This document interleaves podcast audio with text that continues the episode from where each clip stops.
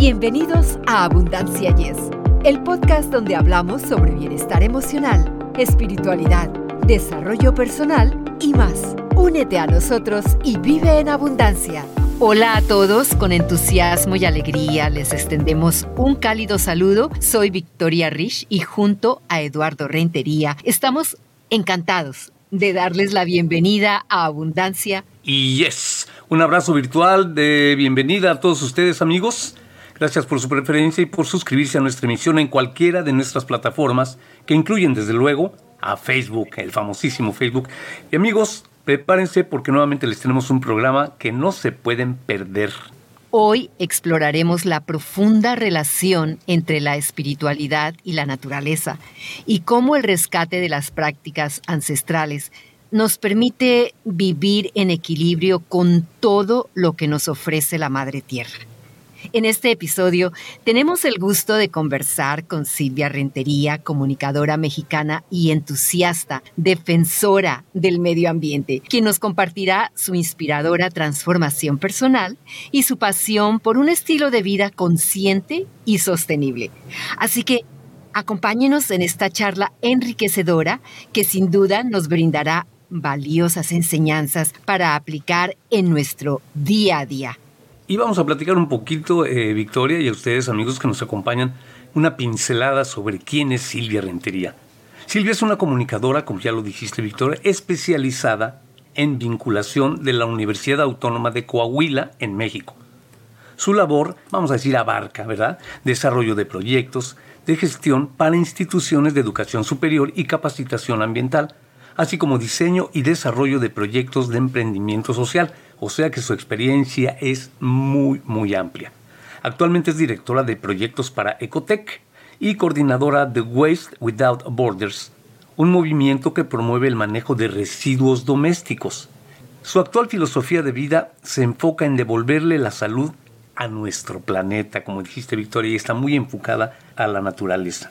Silvia, es un verdadero placer tenerte con nosotros. Nos llena de entusiasmo y gratitud darte la más cálida bienvenida a nuestro podcast. Muchas gracias, Victoria. Muchas gracias, Eduardo, por la invitación. Y sí, estoy muy emocionada para poder platicarles a ustedes sobre las propuestas que tenemos. Silvia, ¿cuál fue el momento clave en tu vida que te hizo darte cuenta de la profunda conexión entre la naturaleza y la espiritualidad? Sí, mira, bueno, muchos años he, tenido la vinculación consciente o inconscientemente con proyectos para cuidado del medio ambiente. Desde la universidad pues me dediqué a, desarrollar proyectos en mi facultad y después ya en la universidad y en la vida, vamos a decir, privada, vamos a decir, ¿no? Y desarrollé muchos proyectos de gestión ambiental para el Estado, para el gobierno, etc. Pero todo era esta parte de cuidado del medio ambiente desde como separados de nuestro cuerpo, de nuestro ser. Uno dice medio ambiente y parece que es allá afuera, ¿no? Allá afuera de nosotros, pero nosotros somos el medio ambiente. Entonces, cuando me di cuenta, cuando ya por fin tengo la oportunidad de trabajar en un proyecto ya más estructurado, en una empresa, que por la experiencia que se tiene en esa empresa eh, han desarrollado muchas cosas en otros países y me da la casualidad de poder hacerlo yo desde un pueblito pequeñito en medio de la sierra. Y ahí un día en, en un momento de observación, yo estoy viendo una golondrina y de verdad es, es algo impresionante cuando tú, tú conectas con otras dimensiones en tu cerebro y de repente me hizo un clic, ¿no? Cuando dije, somos, todos somos parte de todo. Yo no puedo hablar de cuidar un medio ambiente del cual yo no soy parte si no lo veo desde mi espíritu. Entonces ahí fue como un entramado. Fue algo muy, muy mágico, pero sí. Esa fue como la primera vez que yo entendí que había que respirar profundo para poder observar lo que nos rodea con amor. ¿Y cómo ha cambiado tu vida desde que comenzaste a conectar con la naturaleza de manera más consciente, digamos? Sí, bueno, mira, yo organizo unos talleres, pequeñitos talleres, de preferencia con niños, para hacer huertos, huertos en sus casas. Y en una ocasión, como que un poquito fui despertando a la cuestión espiritual y bueno, más bien tomando conciencia, porque espiritual ya somos, ¿no? Entonces tomé un curso de Theta Healing, que es una forma de meditación como muy elevada, no sé, que la verdad es que ya no continué porque sí está un poco más, necesitaría más tiempo, pero hay un momento en el que conectas, te enraizas a la madre tierra. Ese fue como mi primer contacto con esta metodología, vamos a decir, espiritual, donde a través de las plantas de tus pies te enraizas a la madre tierra. Entonces, yo lo que hacía es que cuando están los niños eh, haciendo el huerto, yo les decía, tomen la tierra en las manos, yo les digo, y, e imaginen que una luz pasa a través de su cuerpo y pasa por sus plantas de los pies y va hasta el centro de la tierra, ¿sabes? Y denle gracias a la madre tierra por los productos que nos da. Entonces, ese es como un primer paso para conectar con la naturaleza a través de el cuidado de nuestro espíritu y nuestra bioespiritualidad. ¿no? Yo, yo digo que ahí empecé yo un poquito. ¿Qué proyectos estás trabajando actualmente relacionados con la conexión entre la naturaleza y la espiritualidad? Bueno, mira, sigo con los huertos, ¿no? Yo eh, los promuevo porque quiero esto, precisamente, que las personas que lo hagan con sus hijos, hagan esta, este pequeño ritual, ¿no? Y después estamos en desarrollo de un proyecto para tener un retiro en el campo de tal manera que tú llegues a, participar en, la, en el huerto, en entender el cuidado del agua. Estamos en un lugar donde ni siquiera hay luz, ¿no? Entonces, en ese espacio, como no vas a tener teléfono ni nada, entonces te, te puedes conectar mejor. Vamos a hacer senderismo espiritual, yoga, meditación, reiki, ¿no? Junto con hacer pan orgánico, porque también tiene que ver con tu alimentación, el huerto y platicar un poco de la naturaleza que nos rodea, porque hubo un incendio muy, muy fuerte el año pasado. Entonces ellos van a ver cómo la montaña, la mitad está quemada y la otra mitad no está quemada, ¿no? Hablar un poco también sobre el impacto que tiene el ser humano cuando va a visitar el campo y no tiene cuidado estamos desarrollando esto con, con, mucho gusto, después se los comparto, pero la idea es esa, ¿no? Y estamos hablando de que somos lo que comemos, lo que pensamos y lo que proyectamos como nuestra actividad diaria. Entonces, tú no puedes decir, yo soy una persona que creo en Dios, eso es mi muy particular, ¿no? Punto de vista. Creo mucho en Dios, pero tiro basura en la calle. Entonces ahí hay como una incongruencia, ¿no? Bueno, Silvia, cuando termines este proyecto, Eduardo y yo tenemos que visitarte, definitivamente. está, muy, interesante porque también vamos a tener un temazcal. Entonces ahí oh. ustedes pueden este, experimentar ese pequeño momento de estar como con el cuerpo conectado con tu físico. Es bien, bien interesante eso también. Silvia, fíjate que ahorita que, que, estás hablando sobre esto, que como dice Victoria, suena muy interesante, ¿en qué momento perdimos eso?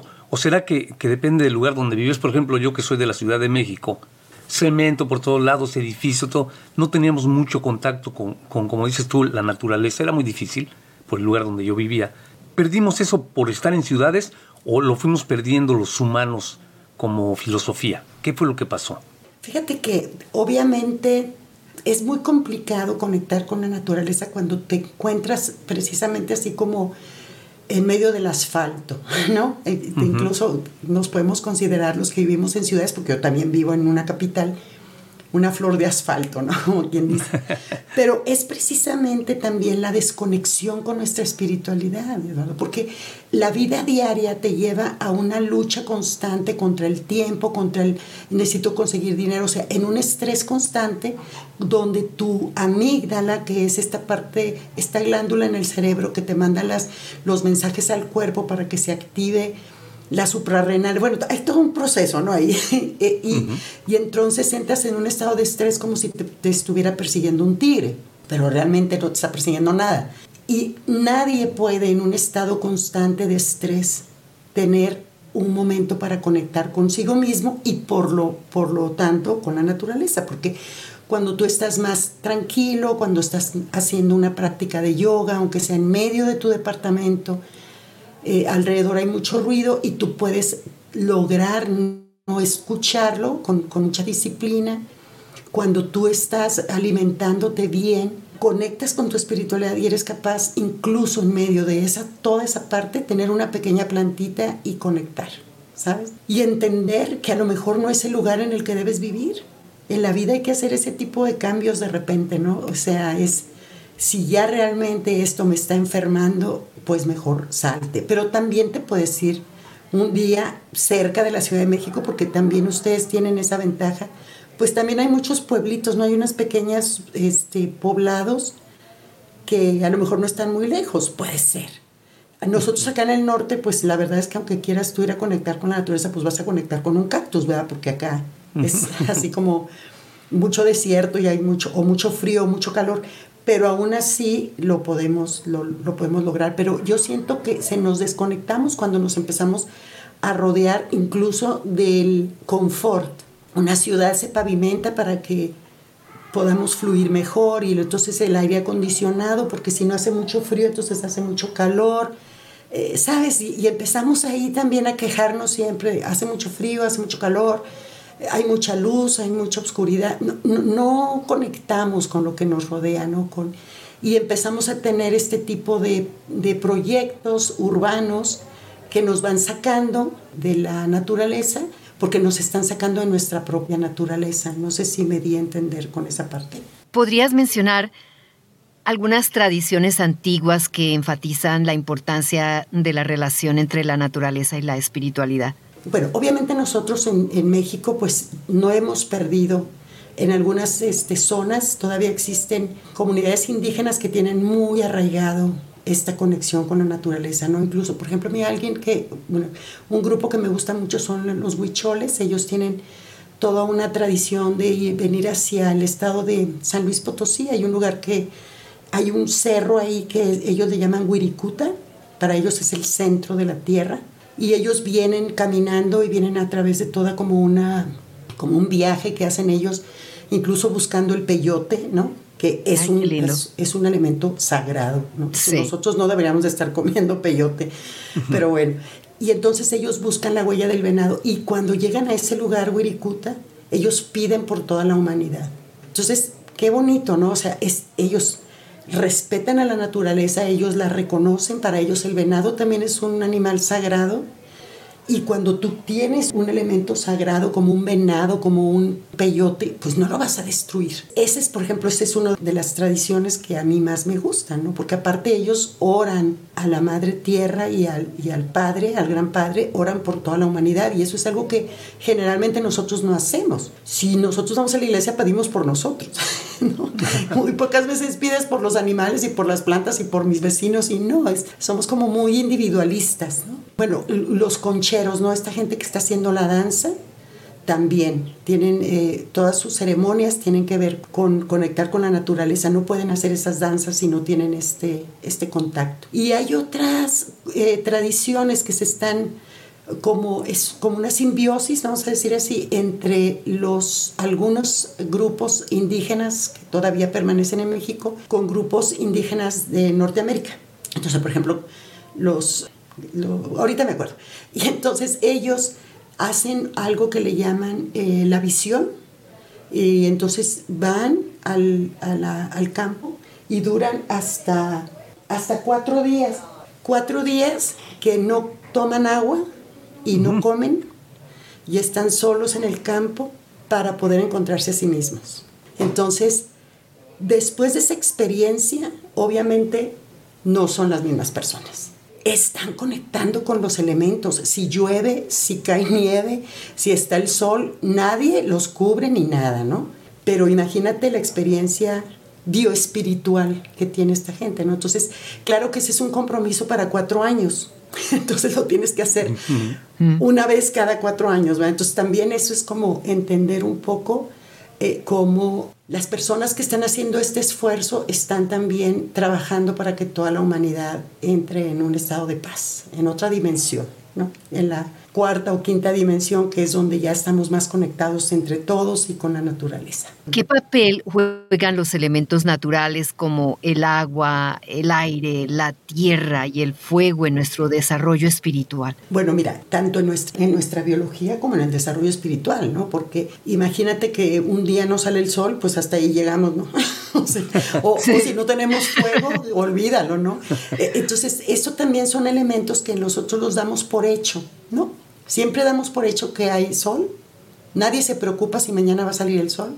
Nadie, ¿no? ¿Estás de acuerdo en que nadie dice, Diosito, por favor, que mañana salga el sol? No, esos son los damos por hecho, porque esa es la abundancia, ¿verdad? Y entonces, eh, ¿qué elementos juegan en la cuestión espiritual? Cada uno de ellos nos ayuda a conectar primero con nuestra esencia, porque nosotros somos agua, fuego, aire, tierra, ¿sí? Entonces, cuando tú eh, por ejemplo, tomas la tierra en tus manos, no solamente conectas con la madre tierra, también conectas con tus ancestros, generación tras generación tras generación que vienen atrás. Imagínate, tu imaginación te lleve hasta el momento en que salen los primeros Homo erectus de África, ¿no? todo este recorrido que hicieron, todo este descubrir el fuego, y no, bueno, no lo descubren, sino lo controlarlo, ¿no? Después toda esta revolución agrícola que les permite establecerse. Entonces, si no hay ese contacto con la naturaleza, pero aparte con los chamanes, no hubiéramos logrado, ¿no? Yo, yo te hago una pregunta, ¿cómo supieron nuestros ancestros que el maíz se tenía que nixtamalizar para poder ingerirlo?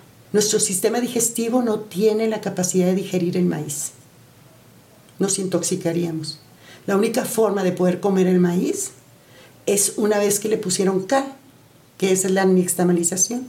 No puede haber sido a prueba y error, pues si no era un laboratorio, ¿no?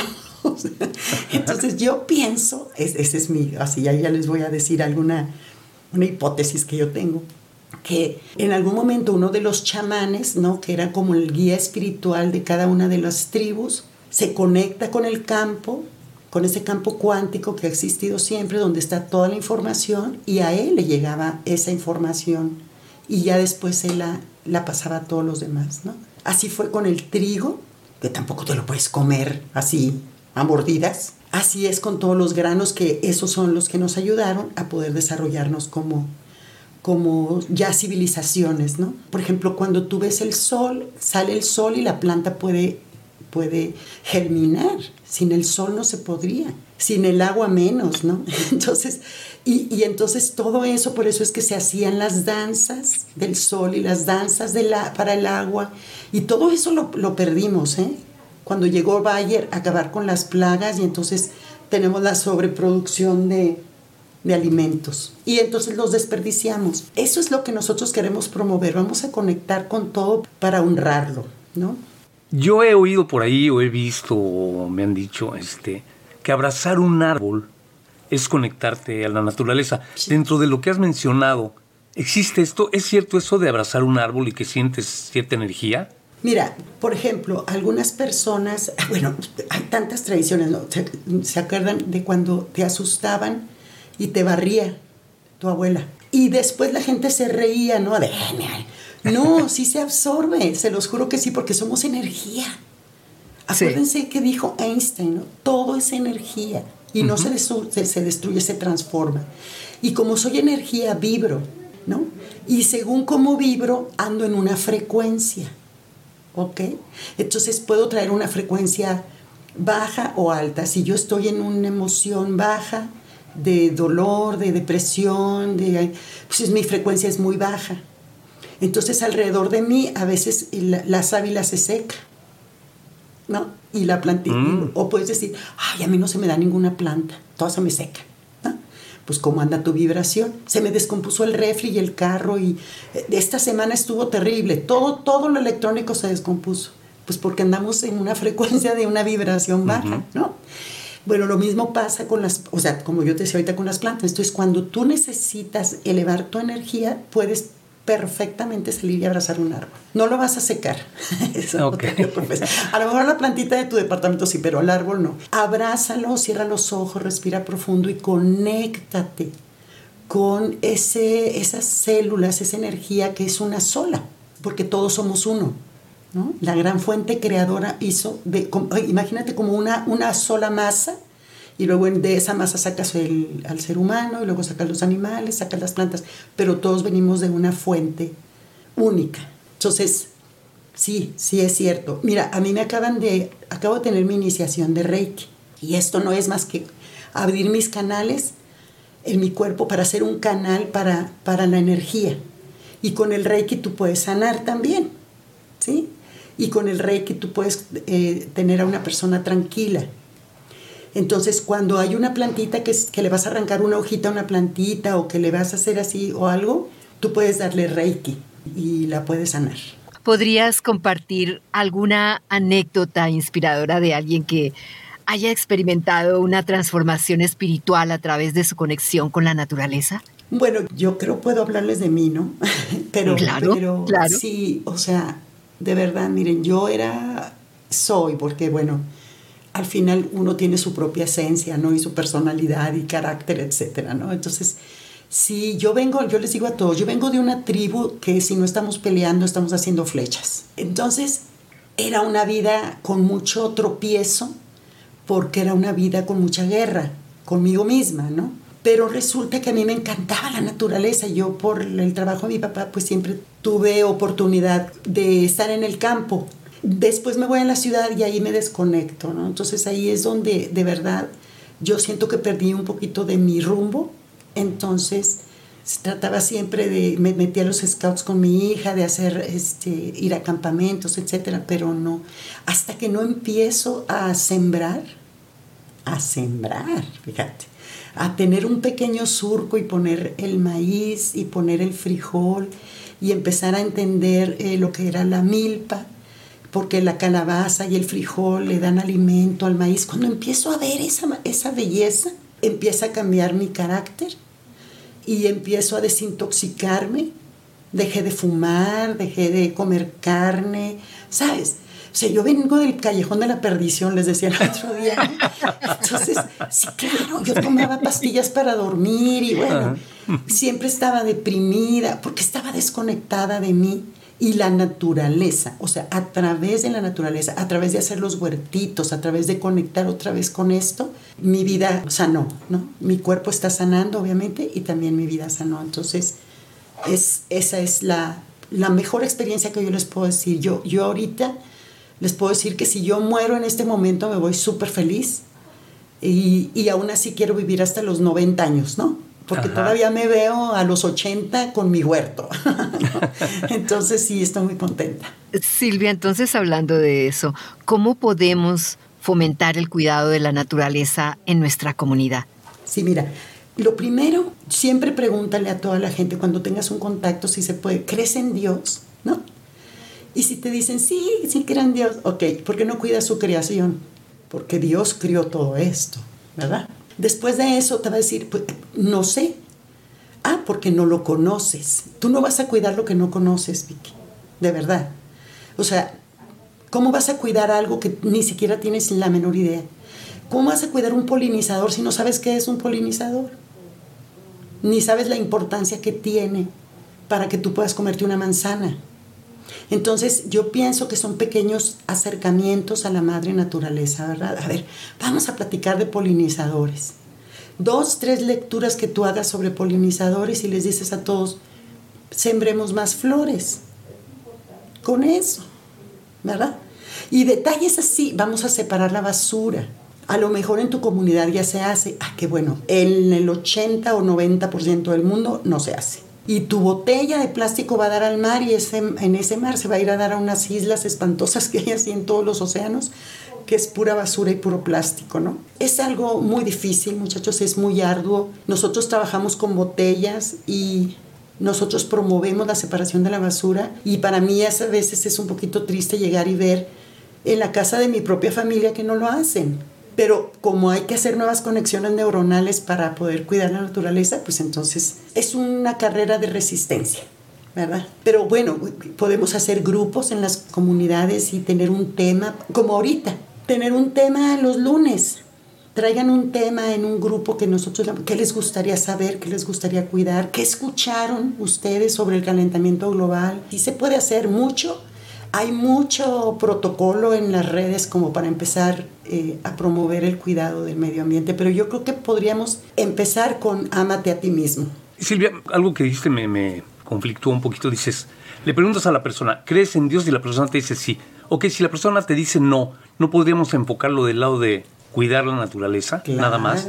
Claro, ahí uh -huh. es cuando, no, no creo en Dios, ¿no? Entonces tú dices, ¿y tú crees que vamos a poder irnos a vivir a Marte?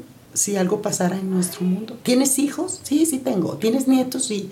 ¿Y qué mundo crees que le estamos dejando a esos, a esos mm. chicos, no? Porque esa es otra. Todo el mundo habla, la NASA va a llegar a Marte, pero a Eduardo, a Victoria y a Silvia no los van a invitar, ¿eh? Supongo que no. no los van a invitar, definitivamente. O sea, nosotros nos tenemos que quedar aquí sin oxígeno y sin agua y con basura hasta el cuello. Entonces, eso es importante que tengamos en cuenta. ¿eh? Además, ¿qué va a pasar mañana? No sabemos, ¿no? Es hacer conciencia. ¿Qué hago? ¿No? ¿Qué le pongo a mi cuerpo?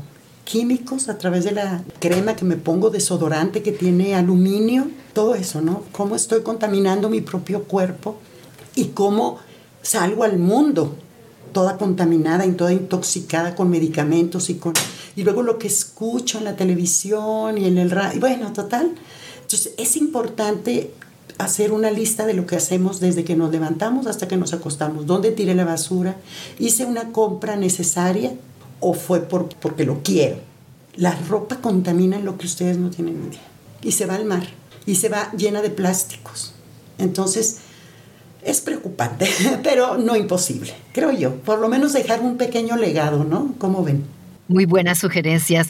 Se nos fue el tiempo volando, Silvia. Y para concluir esta entrevista, ¿qué mensaje te gustaría transmitir a nuestra audiencia sobre la importancia de respetar y cuidar el medio ambiente como parte de nuestra evolución espiritual? Sí, bueno, mira, eh, somos un espíritu viviendo en un cuerpo para vivir una experiencia humana, ¿verdad? Este vehículo que nos dieron para vivir esta experiencia humana en la tierra, debemos cuidarlo como un viaje que tú estás preparando para ir a Cancún en carro. Entonces no te vas a ir en un carro todo chueco y sin haberle puesto una buena gasolina. Y tampoco quieres llegar a Cancún lleno de, de sargazo porque echaron fertilizante al mar. Entonces yo creo que la responsabilidad que tenemos para poder cuidar lo que nos rodea es primero conectar con nuestro espíritu. La recomendación es la meditación. Mediten por cinco minutos diario, concéntrense en su respiración y todo eso va a abrir su mente, su conciencia y vamos a poder entender mejor lo que nos rodea. Está muy bien, Silvia. Para aquellos oyentes interesados en conocer más sobre tu proyecto o que deseen ponerse en contacto contigo, ¿podrías indicarnos cuál es la mejor manera de hacerlo? Sí, como no, mira, tengo, bueno, en Facebook Silvia Rentería. También tengo eh, la página Ecotec Soluciones Ambientales. Puede ser ahí, en esas páginas, y con gusto, ¿no? Con gusto. Nuestro correo es ecotexsoluciones.gmail.com. Silvia, ha sido un verdadero placer contar con tu sabiduría en la exploración de la conexión entre la naturaleza y la espiritualidad.